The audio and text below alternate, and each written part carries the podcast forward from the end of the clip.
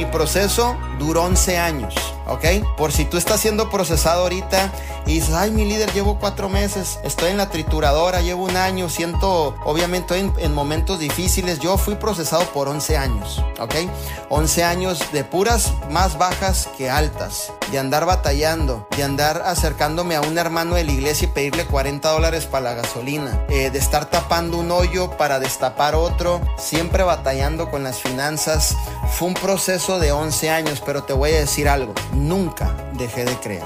Realmente una de las cosas por las cuales yo miro que la gente abandona su propósito, el proyecto, tiran la toalla, es por falta de creencia en sí mismos, ¿cierto? Prácticamente no están creyendo 100% en la capacidad que tú tienes dentro. Y pones los ojos, obviamente, en el éxito de otras personas cuando te debes de preocupar en la creencia que tú puedas desarrollar en tu persona en la pasión que tú puedas desarrollar en tu persona, en la persistencia que tú puedas desarrollar en tu persona. Ahora te voy a hablar de lo inevitable, como dice mi mentor Jim Ron, ¿cierto? Tus días normalmente van a ser más malos que buenos, ¿ok?